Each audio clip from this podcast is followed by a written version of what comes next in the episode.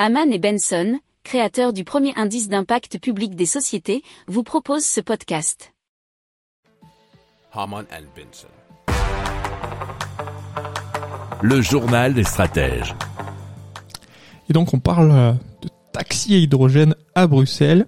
Et c'est grâce à Viria Energy qui a été fondée par Kolreuter en 2019 et active dans le secteur des sources d'énergie renouvelable qui s'associe à Taxi Vert à Bruxelles pour mettre en service le premier taxi fonctionnant à l'hydrogène. Alors, en toile de fond, il faut bien savoir qu'il y a l'obligation pour les nouveaux taxis mis en circulation dès 2025 d'être zéro émission en CO2.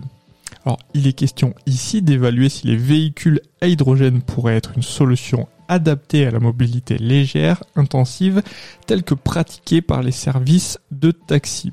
Alors, c'est un article de la RTBF, et il faut savoir que ce taxi a été mis en service dès le 16 septembre 2022.